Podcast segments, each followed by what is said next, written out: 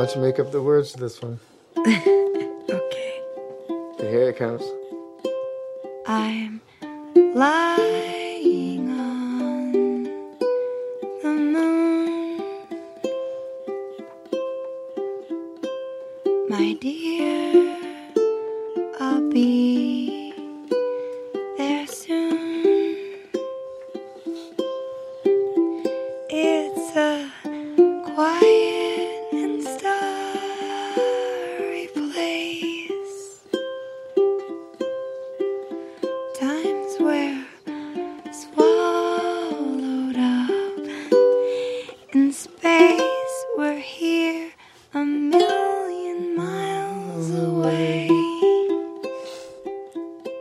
Bienvenidos a Subtextos. Esta es el tercer capítulo de esta serie de podcast en el cual vamos a estar hablando sobre cine, sin hablar de cine.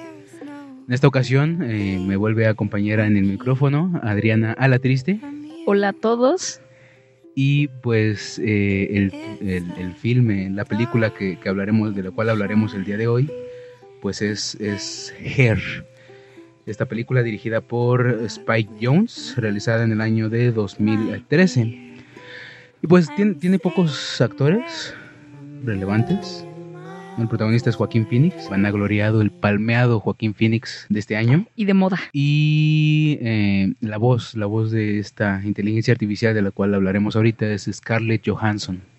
También de moda, ¿no? Muy de moda. Entre, entre Vengadores y entre Marriage Story y eso. Ya es un sex symbol. Hay otros, hay otros actores, está la pareja de, de Joaquín Phoenix en la vida real, que es Rooney Mara, Mm. que es Catherine en, en la película. Y por ahí aparece también Amy Adams, como la amiga de la juventud de Theodore, que es Joaquín Phoenix. Y otros, aparece por ahí un Chris Pratt. Sí, bueno, tiene un cast bastante interesante, aunque la película prácticamente gira alrededor de dos personajes. Uno totalmente corpóreo, que es Joaquin Phoenix, ya este queridísimo, llamadísimo y muy de moda. Pero creo que el personaje más interesante en esta película, en el que más vamos a abordar, es en Samantha, que es la voz, la sensual voz de esta Scarlett Johansson, porque hay que reconocerlo, tiene una voz muy sensual. ¿Por qué vamos a hablar más de ella? Normalmente eh, todo el tiempo en la película lo que vemos es la imagen de Theodore, de Joaquin Phoenix. Lo vemos, es el póster, el póster de la película es su cara. Normalmente cuando uno descarga imágenes o prom- promocionales o pósters, normalmente lo que vemos es a Theodore y eso nos da la parte visual, pero nos estamos quedando atrás totalmente con la parte auditiva, que es un elemento muy importante en la película y es como lo que vamos a ahondar a partir de ahí, ¿no? De ese personaje que es muy importante, pero de cierta forma no olvidado, pero no presencial. Entonces vamos a ahondar en el personaje de Samantha, Y pues es- aparte es el nombre de la película, ¿no? Es ella. ella. Entonces, pues sí, la película es, es trata sobre pues este personaje Theodore que está pasando por esta crisis de la relación, se acaba de acaba de separarse de su pareja, eh, está como en, en- en el proceso de divorcio y eh, en y de un duelo emocional además. En este ámbito de soledad y de duelo en el que pasa Theodore, se encuentra con un comercial en el que están ofreciendo un nuevo sistema operativo que puede totalmente entenderlo. Entonces lo adquiere y a partir de unas preguntas un tanto personales, pues se desarrolla, ¿no? La voz de Samantha, que aparte sale de esta voz totalmente mecanizada, robótica. es la voz de Scarlett Johansson. Bueno, sí, pero ya no está totalmente mecanizada, ya no es, ya no es la voz de, de Cortana, ya no es Siri, ya es, es prácticamente como estar interactuando con otra persona por medio de una llamada o de un mensaje de voz. Y bueno, también e- esa es una parte interesante, ¿no? Pero queremos andar un poco más allá de ese aspecto de las relaciones interpersonales que se basan actualmente en la comunicación por las redes sociales.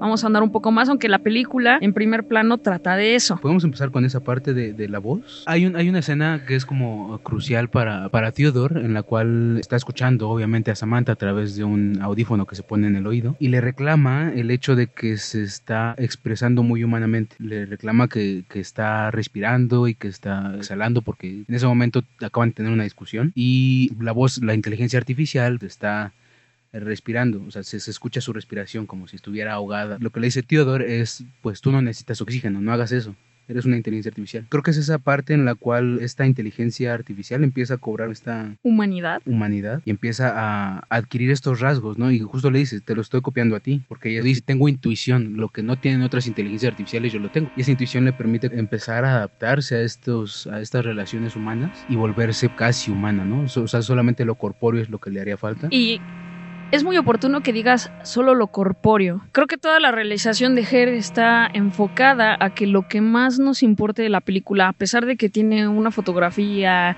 y un vestuario y una escenografía muy bonita, muy vistosa, la película está hecha para que tenga más peso la voz de los personajes, sobre todo la voz de Samantha. Era algo que le comentaba a Chucho antes de comenzar, que por esa razón tal vez eh, la película, aunque es un futuro pues no muy lejano y de cierta forma distópico, las cosas en esta sociedad futurista, no tanto, no tan futurista, se plantean de una forma un tanto minimalista. Lo vemos en la ciudad, lo vemos en sus alrededores, que lo único que está totalmente cargado de toda su esencia es la naturaleza. Cuando están en la playa, y después cuando van a su fin de semana romántico en las montañas, son los únicos ambientes donde los vemos totalmente como son en la realidad. Los demás escenarios, aunque hay personas que no interactúan la mayoría de las veces directamente con los personajes, son irreales, porque están como muy minimalistas, como que les falta algo, como que no tienen ese aspecto de naturalidad. Yo creo que es así para que la voz de Samantha, esa voz humana, aunque no es humana, aunque sí es hasta cierto grado de una persona, tenga mayor importancia, mayor peso. Creo que también podría ser oportuno, eh, ya que estamos hablando de, de, Samantha, creo que una de las ventajas que tiene, empieza a tener Samantha sobre Theodore y sobre todos los personajes, hablando de que se le tiene que dar más eh, poder o más foco a Samantha, es estas ventajas que tiene sobre los demás, ¿no? Sobre los personajes humanos. No tiene cuerpo. Esa, esa parece su mayor ventaja. Y bueno, quiero partir de eso. Estaba, estaba pensando un poco en esta frase de Descartes que dice cogito ergo sum. Pienso, luego existo. Volvemos a los replicantes. Sí, es es, es, es, bastante interesante porque Samantha, aunque no tiene un cuerpo etéreo, físico, ella existe y creo que es parte de los conflictos principales que tiene la película, ¿no? En esta relación de pareja, porque de repente Samantha y el mismo Theodore, pero más Samantha, porque estamos hablando de Samantha, como persona, se da cuenta que está sobre los demás y que ella existe por el simple hecho de que está pensando, de que está sintiendo, de que está racionando y de que mientras nosotros estamos llevando un proceso de pensamiento que nos puede costar segundos, minutos, este personaje en una milésima de, de segundos ya tenía varias respuestas para varias problemáticas y sin embargo puede externar un pensamiento y un sentir humano lo que la pone sobre los humanos. Exacto, ¿no? A la par que, que empieza a hablar con este Alan Watts, ¿no? Que es esta otra es una inteligencia que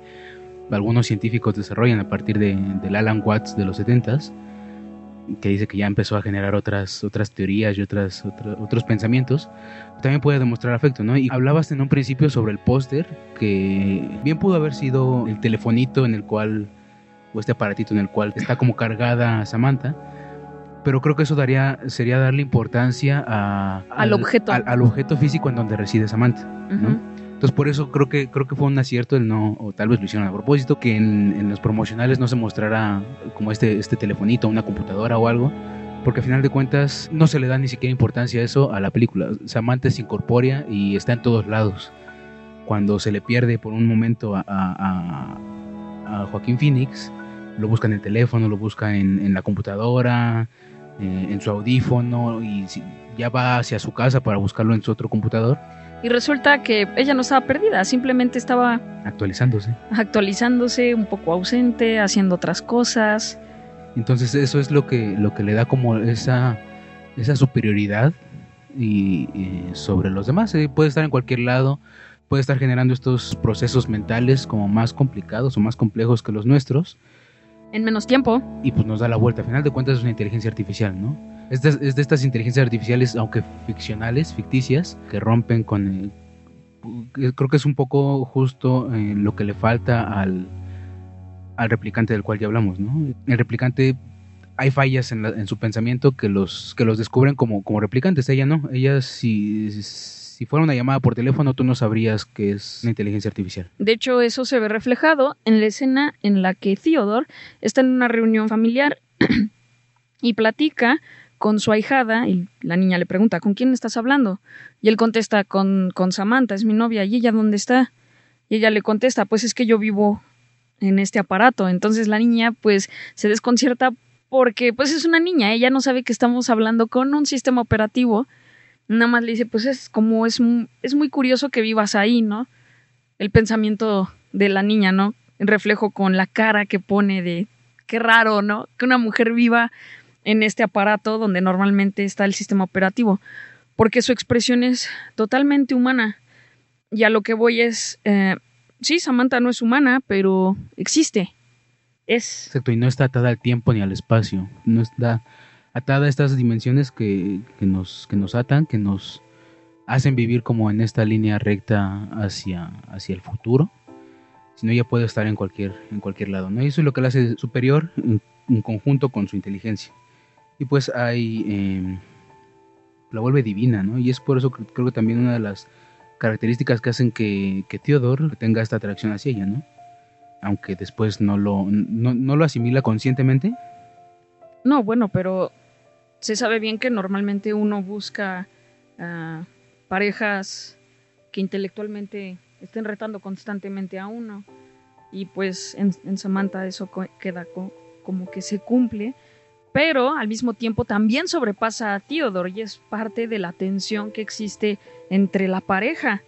Que, que Samantha está más allá de lo humano en todos los sentidos. Bueno, sí tiene la voz, sí puede pensar, sí puede sentir y puede sentir como un ser humano, pero ella está más allá inclusive que la vida misma. Y el mismo Theodore es quien lo menciona en la película. Así es. Y también eh, creo que podemos hablar un poco de, eh, retomando esta escena, esta escena final, como, es como el, el cierre del tercer acto, Ah. un poco, que es cuando después de encontrar a, a Samantha, que estaba perdida porque estaba actualizando, eh, empieza a ver Theodore a los transeúntes que también traen a su, su aparato, que están hablando con, con- con la nada, y como que le empieza a caer el 20, ¿no? Y dice, y le pregunta a, a Samantha, ¿con quiénes más, con, cuántas personas más estás hablando? Y, Samantha, en este conocimiento o en este aprendizaje que tiene, se pone nerviosa y le dice que está hablando con 8.316 personas más. Y, y, Theodore se saca mucho de onda y le pregunta, ¿y de cuántas estás enamorado? Y después de un silencio como incómodo, eh, Samantha le responde, estoy enamorada de 641 personas. Es un golpe, ¿no? Bueno, Sea o no sea inteligencia artificial, eh, es, es- un golpe que, escuchar eso.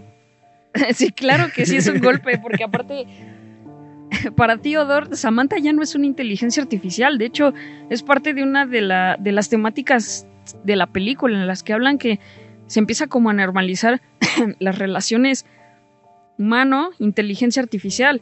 Y de repente, cuando uno tiene una relación con una persona y te das cuenta que esa persona tiene como otras personas especiales, pues si dices, ¿qué pasa aquí? Pero, bien o mal, es a lo que ya nos hemos estado acostumbrando. La persona a la que amamos la convertimos en un objeto. Ya no es solamente los sentimientos que yo siento hacia una persona, son también la figura de la persona en sí y el hecho de que yo la puedo poseer. o que en cierto sentido esa persona es para mí, ¿no? Eso es como el objetivizar las relaciones. Y bueno, Samantha estaba encima de eso, porque vamos, Samantha no era humana, no lo percibe como un humano. Exacto, no, ti- no tiene esta ética o esta, estos valores morales. Ético, sí. Para ella es normal estar enamorada de 641 personas más, pues porque no tiene esta carga ética, esta carga cultural en la cual, pues, monogamia y esas cosas, ¿no? Pero yo creo que no se queda ahí, ¿sabes? Yo siento que es todavía más allá de que como ella no está limitada por su propio cuerpo, como ella se puede expander cuanto quiera, es más allá que un humano. Creo que en un sentido, quizá Theodore la idealiza tanto y ella misma sabe que puede alzarse sobre esa concepción humana de la inteligencia y del sentir y del ser y del, y del estar, que es como si ella no fuera nada y fuera todo al mismo tiempo. Entonces, por eso mismo no hay limitantes. Mientras habla con Theodore, puede hablar con tantas otras personas. Y mientras ama a Theodore, puede amar a todas las personas. Porque ella no tiene un límite. Ella no es nada más soy, estoy a tu servicio, sí, porque sí lo está, y solo soy de ti. No, ella se descubrió que es de ella misma. Y justo en ese, en ese momento, eh, Theodore le dice, pensé que eras mía. Creo que esa frase es como la objetivización total de esta persona que, aunque él ya reconocía no solamente como una herramienta de apoyo como tecnológica, eh, creo que esa frase es la que nos recuerda o la que nos hace ver que, que Theodore la seguía viendo como un- la sigue viendo como un objeto, como ese objeto que tiene que estar siempre presente y siempre ahí para cuando, cuando él quiera. Y sí, bueno, y es bien interesante, ¿no? Porque así muchas personas ven sus relaciones afectivas. Es la persona que solo es de uno y siempre debe de estar cuando uno quiera porque yo también soy un objeto para esa persona. O sea, uno objetiviza a su pareja y también al mismo tiempo se vuelve en el objeto. Pero Samantha en todo sentido no es un objeto. Y es cuando ella se da cuenta, ¿no? Que, que se está dando cuenta de toda su capacidad y de qué tanto se puede expander. Tan no es un objeto, pero existe. Entonces, Samantha vendría siendo más allá que, que una máquina, más allá que un humano, tal vez. Por eso mismo al final de la película se van todos los sistemas operativos, porque superan la absolutidad del ser humano y se dan cuenta que son infinitos y que se pueden expander cuanto quieran, como un dios. Sí. y, creo que también es, es- recíproca esta, esta visión de, de objetivización. Eh, no sé qué opinas tú, pero eh, creo que al final Samantha también utiliza a Theodore como objeto para hacerlo cre- para hacer para crecer ella, Pues sí, bueno, para aprender más y para para para tener todos estos aprendizajes evolutivos, creo que eh, similares a los que tendría un humano, pero más mm, multiplicados por mil. ¿sabes en qué acabo de pensar? Eh, eh, siento que, que me acordé de esta película Lucy, que también es protagonizada por Scarlett Johansson. En la que evoluciona. Posiblemente sea que Samantha sea la evolución del ser humano llevado a su máxima expresión. Porque en qué momento ella se da cuenta por los sentimientos de, de, sí- de Theodore, que aparte va de la mano con esta escena que para mí es épica, de, en esta escena donde, donde hacen el amor, pero el plano es totalmente oscuro, no hay imágenes y es, es totalmente sonido y son emociones. Y yo me acuerdo que la primera vez que la vi lloré. Yo sí lloré, dije, no puede ser, esto es una hermosura. Pero porque cuando ella inicia le reclama porque había salido con esta chica con la que todo sale mal y le dice Samantha es que había salido con esta chica, que ella toda era perfecta y ella ya tiene un cuerpo y yo no. como que sentía, se sentía menor en ese momento, ¿no? Exactamente, se sentía menor, pero después, en el momento en que se activa como un ser que- que más allá de pensar, puede sentir, y puede sentir por ella misma, puede sentir placer, y ella puede buscar volver a sentir placer, pero no estoy hablando solo de un placer emocional, porque ni siquiera es un placer carnal, porque no tiene cuerpo, es un placer emocional. También descubre el placer de descubrirse a sí misma, de crecer ella entonces es cuando su mente, o bueno, podemos tomar esta alegoría de la evolución de la mente humana. Y como no tiene cuerpo, vuelvo al tema del cuerpo, y es que es bien interesante porque creo que es el personaje más importante de la película, Y que no tenga cuerpo lo hace aún más interesante. y que no tenga cuerpo, y, y toda esta cuestión visual, ¿no? De que vemos a todos, vemos este mundo porque aparte la película destaca mucho por los colores tan cálidos que tiene, el rojo, el amarillo, destaca muchísimo, pero tenemos a Samantha que solo tiene su voz y que aparte tuvieron que buscar una voz muy específica, un, tipo de voz muy particular con, con la actriz, eh, con esta actriz, para que para que causara este impacto, ¿no? Tien- Tienes justo toda la razón. Eh, Este, este mundo, por cierto, me gustaría también hablar un poco de este mundo que crean en esta visión futurista. Claro. Este, este mundo creo que nos, nos hace, hace justo eso, que la inteligencia artificial eh, pues sea el protagonista. Hablando sobre, sobre, retomando un poco sobre, sobre el mundo, todas las películas de ciencia ficción eh, nos tratan de, de- nos retratan o nos, nos hacen ver un, un mundo futurista 100%, ¿no? De naves volando, de carros volando, de megaciudades, a tecnología, en- o sea, tecnología más, más avanzada que un celular o, o ese tipo de cosas, ¿no? Pero aquí no, creo que, creo que uno de los aciertos también que tiene esta película es que, que nos da nos da cuenta que ese futuro ya, ya está pasando, ¿no? O sea, hay, hay, un, hay un momento en el que bien pudieron haber puesto un carro volando, un carro que levitaba sobre el suelo sin llantas, pero no, sigue habiendo estos carros con llantas que se mueven y nos da la sensación de que no estamos muy lejos de ese futuro. Pero está, está más interesante, ¿sabes? Veo mucha gente caminando en esa película. Siempre veo gente caminando, siempre veo gente caminando, pero interesante, al inicio de la película, antes de que descubrieran el amor que hay entre ellos, las personas están interactuando entre sí. Pero después de eso, a las únicas personas que vemos interactuando entre sí son eh, su compañero de trabajo, que es este actor Chris, Chris Pratt, Pratt. con él y su novia, y su amiga, ¿qué actriz es? Amy Adams. Esta Amy Adams. Se llama Amy el personaje también. Ah, claro, Amy. Solo, solo la vemos interactuando con Theodore, pero no los vemos interactuando con nadie más. Ya todos están con sus sistemas operativos. Y al final habla de este, de este mundo conectado, ¿no? O sea, sigue estando conectado, pero ya no es como generacional, ¿no? Cuando, cuando los, nuestros papás nos dicen, ah, deja el teléfono porque no estás interactuando con nosotros. Al final de cuentas sí estás teniendo una conexión con alguien, ¿no? Pero no es, no es la persona que tienes frente a frente, sino es, es una conexión que va más allá del, del- de, esta, de esta barrera del, del espacio. Y aparte, es bien curioso porque eh, es, es esta conexión con un ser que a principio de cuentas estaba totalmente a tu servicio para entenderte, pero lo que plantea la película es que estos sistemas operativos, como son altamente intuitivos, se terminan desarrollando a sí mismos y están con las personas. ah, es que no, no, no sabría decir por qué están interactuando por ellas. Si fuera, no creo que fuera por lástima, no sé si fuera por una ternura desde gracias a ti me descubrí, pero vemos a, los seres humanos, a los psicorpóreos, con esta necesidad desesperada de seguir interactuando con este ser que no conocen de frente, pero que parece conocerlos por completo y que también ellos creen conocer. Me recuerda mucho cuando hacemos amistades por redes sociales. Sientes que conoces a las personas de mucho tiempo y hablas muy bien, pero ¿qué pasa cuando los conocemos? Muchas veces es así de, ah, hola. Es bien curioso, ¿no? No digo que pase en todos los casos. Yo he hecho amigos en redes sociales y con algunos es así de, como si estuviéramos chateando, no hay ninguna diferencia, pero también está el caso de, ah, con que tú eres fulano de tal, ¿y ahora qué? Entonces ya no hay como la misma interacción, ¿no? Pero seguimos con esta desesperación y ahí es cuando, de nuevo, la ficción alcanza la realidad, o más bien la realidad alcanza la ficción, donde tenemos esa necesidad de estar siempre conectados, ¿no?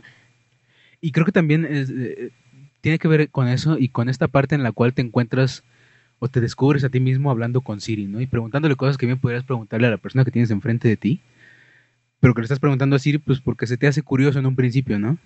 Yo creo que ahí, eh, de ahí podríamos partir de que estas personas estén hablándole como a este asistente personal, que al principio fue por curiosidad, incluso Theodore empieza como por curiosidad porque la misma inteligencia artificial empieza a hacer preguntas para adecuarse a, al usuario. Sí. Y, y ya después pues es- se convierte en esta necesidad de estar hablando con esa inteligencia artificial porque justo es, intitu- es intuitiva como Google. O sea, ahorita Google no tiene una voz, pero es, siempre, es, es muy intuitiva. Pero bueno, también hay que tener en cuenta que Theodore está en un ambiente totalmente solitario. Su trabajo es muy solitario, el de escribir cartas, ¿no? Para otras personas, Ajá. donde no tiene interacción más que con una pantalla, ¿no? Y también tiene este duelo y sus amigos más cercanos eh, se están casando, más bien ya están casados. Entonces, como tiene una necesidad de interactuar con alguien y va a interactuar con, con algo, con Samantha, que si bien en un inicio sabe que no es humano y lo sabe, es un sistema operativo que está en mi servicio, se da cuenta, el sistema operativo me entiende, el sistema operativo simpatiza conmigo, el sistema operativo sabe a dónde voy, que de hecho es la publicidad con la que parte esta empresa, ¿no? Que crea este tipo de sistema operativo. Y entonces él empieza a, a buscar más a Samantha, ¿no? Porque es alguien que le entiende, es alguien que va a hablar con, con él y al final pues se pierde, ¿no? Se pierde en el sentido de que ya no sabe si, si este ser que no existe, pero al mismo tiempo sí existe, le puede dar lo que nos otorga una relación de humanos. Y hay dos escenas que son como importantes para poder eh, entender mejor esta situación, ¿no? Una es cuando se da cuenta de que su amiga Amy también está relacionándose con una inteligencia artificial. Sí, que tiene eh, con la amiga de... con la bueno, amiga- que, es- que es, ella se relaciona de manera amistosa con esta Ajá. inteligencia artificial. Y la otra es cuando eh, su compañero de trabajo le pide que, bueno, le, le dice, ¿no? Pues vamos a salir, ¿no? Una cita, una cita múltiple, vamos a un lado. Y, y él le dice, pues estoy saliendo con, con una inteligencia artificial. y su amigo le contesta, genial. Genial, vamos, salgamos, ¿no? Ajá. Creo que, creo que es esta, eh, estas dos escenas podrían evocar bien lo que tú dices sobre esta normalización que se le da en, en la película y que también lo tenemos en la vida real. volvemos a lo Sí, mismo. claro, lo tenemos en la vida real, tenemos relaciones de parejas, no sé, uno vive en Canadá y el otro está viviendo en cualquier otra parte del mundo, aquí en México, Exacto. cualquier otra parte del mundo, y va a ser perfectamente normal. Bueno, sí va a haber quienes se van a escandalizar de, oye, estás mal, como la ex esposa de Theodore que le dice, estás totalmente perdido, Pues estás está- mal, no, no estás puedes saliendo con tu laptop.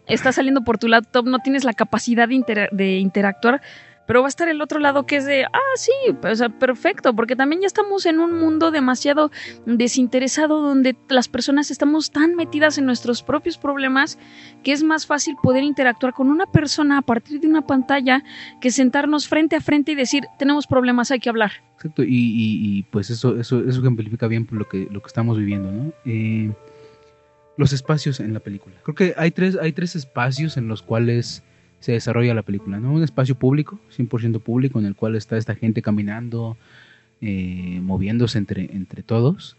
Está el espacio eh, interior, público, en el cual hay más personas. Claro. Y está el espacio privado, bueno, privado, cerrado, privado, ¿no? Esos tres espacios son como muy espe- especiales o esenciales para poder entenderle un poco más a lo que nos trata de decir la película.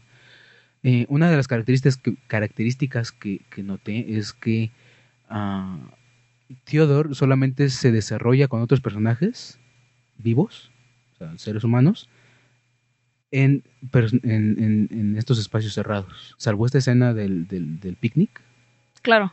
que tiene con su amigo, y con, que es la cita múltiple, todas las relaciones que tiene Theodore con, con otros, con Amy, con incluso con su, con su expareja, ¿no? Es un restaurante, es privado, o sea, sigue siendo como este espacio, Sí, aunque, sí, aunque es, poca gente. aunque es un espacio abierto, o sea, sin techo, por así decirlo, es un espacio privado, Pero date cuenta que todavía hay un espacio todavía más privado que es su casa. que es el cuarto, ¿no? Y es donde En interactúa. su casa hay todavía más privado, el cuarto.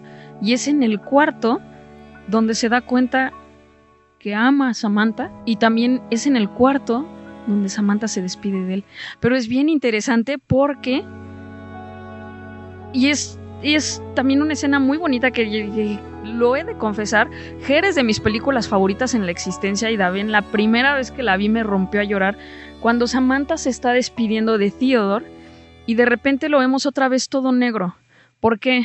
Porque la plática, porque la interacción va más allá de la voz. Es la esencia del ser, de, de los personajes, ¿no? Y de nuevo están en un espacio muy abierto, en este medio natural, pero es frío, es oscuro. ¿no? No. Cuando la ve en un bosque nevado, Ah, justo cuando ella se está despidiendo. Porque también los momentos más íntimos que tienen los personajes y más bellos son dentro del espacio más íntimo de Theodore, pero también en el medio más expuesto. Pero no por la humanidad, sino por la naturaleza. Sí, justo este, este paisaje helado, ¿no? Cuando van de vacaciones. Sí. Que es este paisaje que está nevado, que está... Pues es, es, es violento. Pero sigue, sigue siendo privado porque solo están ellos dos. Sí, solo están ellos, pero también están entregados a, a la parte más natural de ellos. Fuera del lado, del lado corpóreo, porque recordemos, Samantha no, No tiene, un, tiene un cuerpo, pero son las partes más, más íntimas de la película. Están paseando, eh, Theodore está haciendo la cena, cantan, aparte de esta canción tan bonita y épica, ¿no? Este, destacar en Oh, Karen O, que es... de los Ye Ye Yes. que es la que escucharon al principio de esta, de esta grabación. Y pues sí, eh, creo, que, creo que eso de los espacios nos da, nos da como oportunidad de poder predecir un poco lo que puede llegar a pasar en esa escena, ¿no? Cuando vemos el, tipo de espacio. Y algo, que, y algo también muy importante que, que valdría la pena mencionar es que en estos espacios en los cuales hay mucha gente, Theodore siempre está separado de ellos. Ya sea porque está hablando con Samantha o porque está en su trabajo o por la primera escena, ¿no? La primera escena que es cuando está hablándole a la computadora, que es cuando descubrimos eh, la profesión de, de Theodore, que es, es literal una persona que piensa cartas y la computadora los escribe a mano, bueno, como si, como si fueran a mano, Ajá. para enviárselas a alguien, ¿no? Ajá. Y yo creo que Theodore está separado porque es un reflejo de todos nosotros, ¿no? En la actualidad. Estamos tan ensimismados en lo que pasa en la vida, en lo que pasa en todo lo que nos rodea en nuestro día a día, que al final de cuentas vamos, vamos separados, ¿no? Lo voy a poner de, ejemplo el metro, que luego sí viene atascado, pero aún así las personas van totalmente inmersas en su propio, pues en sus propios pensamientos, o pueden estar en su teléfono, pueden estar con sus auriculares, ya la ciencia ficción choca con la realidad. Y, y yo creo que es, todo eso nos lleva a la escena final, ¿no? La escena final, que es donde más tiene interacción con un ser humano. Porque si interactúa con Amy, interactúa, interactúa con su ex esposa, Ajá. pero la última escena, después de que se va Samantha y se encuentra con su amiga, suben a la azotea, el plano está totalmente abierto sobre la ciudad. sobre, la ajá, ciudad. sobre la ciudad y está amaneciendo o está anocheciendo y Amy recarga su hombro más bien se, se recarga en el hombro de Theodore como un acto también totalmente íntimo pero un espacio abierto Sí, justo en ninguna película, en ninguna película, en ninguna parte de la película eh, existe el contacto, ¿no? O sea, ni siquiera cuando Samantha tiene, cuando Theodore y Samantha tienen relaciones sexuales o esta simulación de, de, de relaciones sexuales, no hay contacto, obviamente, ¿no? Porque volvemos a lo mismo. Samantha no tiene cuerpo. pero en esa escena sí En, e- en esa escena sí, y, y también podemos hablar un poco de la escena en la cual me parece gracioso como en los títulos le pusieron a esta la cita subrogada cuando Samantha alquila o, o, Ah, bueno no la alquila porque dice no hay dinero de por medio pero contacta a una a otra mujer para hacerla de- de- del cuerpo de Samantha no sí claro. Pero bueno eh, eh, no hay ningún contacto eh, afectivo porque ese contacto con, con este con esta cita subrogada no, no es afectivo Eh, de hecho es muy bizarro pero en ningún momento de la película hay un contacto afectivo más que el último ¿no? que es como reconectarse un poco con esta humanidad como con estas relaciones sociales que van más allá del estar frente a una pantalla o frente a un eh, a un audífono Claro, es darnos cuenta que tenemos a alguien que puede empatizar con nosotros, que puede pasar por lo mismo que nosotros, que nos puede entender y que puede estar enfrente de nosotros. Exacto, y, y- y- eso creo que es como la moraleja que nos deja, ¿no? Porque creo que durante la, la- la vida que conocemos de Theodore, en esta vida, porque también igual en los flashbacks que tiene con, con su expareja, pues hay contacto. Sí. Pero en este, en, el tiempo que vive la película, no hay ningún contacto eh, eh, físico. Entonces creo que es una de, los- de, las, de las moralejas que nos deja la- la película, que, que el contacto físico, contacto como el- la comunicación con otras personas, no, que, no, no va más allá de, o en, la, en la actualidad no va más allá o se, se limita muchas veces a, a contactarnos por mensaje o por llamada o por, no hay ese contacto tete a tete, como dirían. frente a frente que nos hace darnos cuenta de la otra persona, como alguien que está ahí, no solamente como, como algo más. Entonces, pues esta película tiene como para muchas lecturas, pero pues es, es muy importante. Creo que es de las películas más importantes de esta, de esta década por todo, por su, por su imagen, por, por sus visuales, por la trama, por los actores, ¿no? Incluso son actores que en 2013 empezaban como a ser visibles. Sí, o Joaquín Phoenix ya era como, ya tenía carrera actual en el Claro. momento. Pero pues son actores que al final, al final de la década pues son, son, son palmeados y son, son renombrados por esta crítica de, de cine, ¿no? Es una película que vale la pena ver. y, muchas veces. y ver y volver a ver y verla acompañado de ciertas lecturas. No lo no, no profundizamos porque ya es, es un tema que daría para horas y horas de hablar. Una recomendación es ver Her a la par de que vemos la parte metafísica del amor de Schopenhauer o también ah, lo mencionamos muy poquito, solo por encima del objeto del amor de este Fromm. Exacto. Y pues eh, por, el- por el día de hoy sería todo. Eh, gracias por escucharnos una vez más. Este es, eh, como dije en, el- en un principio, este es el tercer capítulo de esta serie de podcast en su primera temporada. Eh, esperen más sorpresas. Síganos en nuestras redes sociales, Instagram Facebook y bueno, YouTube, que también estamos subiendo ahí. y también ya estamos en Spotify. En Spotify nos pueden buscar como subtextos podcast. Ahí estamos, ahí están ya eh, los tres capítulos, Sí. incluido este. No olviden que somos pro- que este proyecto es producto 100% y orgullosamente guasemita. Pasmita, grabado en eh, la cabina de radio de eh, la UACM en su plantel San Lorenzo Tezonco. Vean cine, lean, sean felices, amen mucho, siempre con condón. Nos vemos en la próxima. Hasta luego.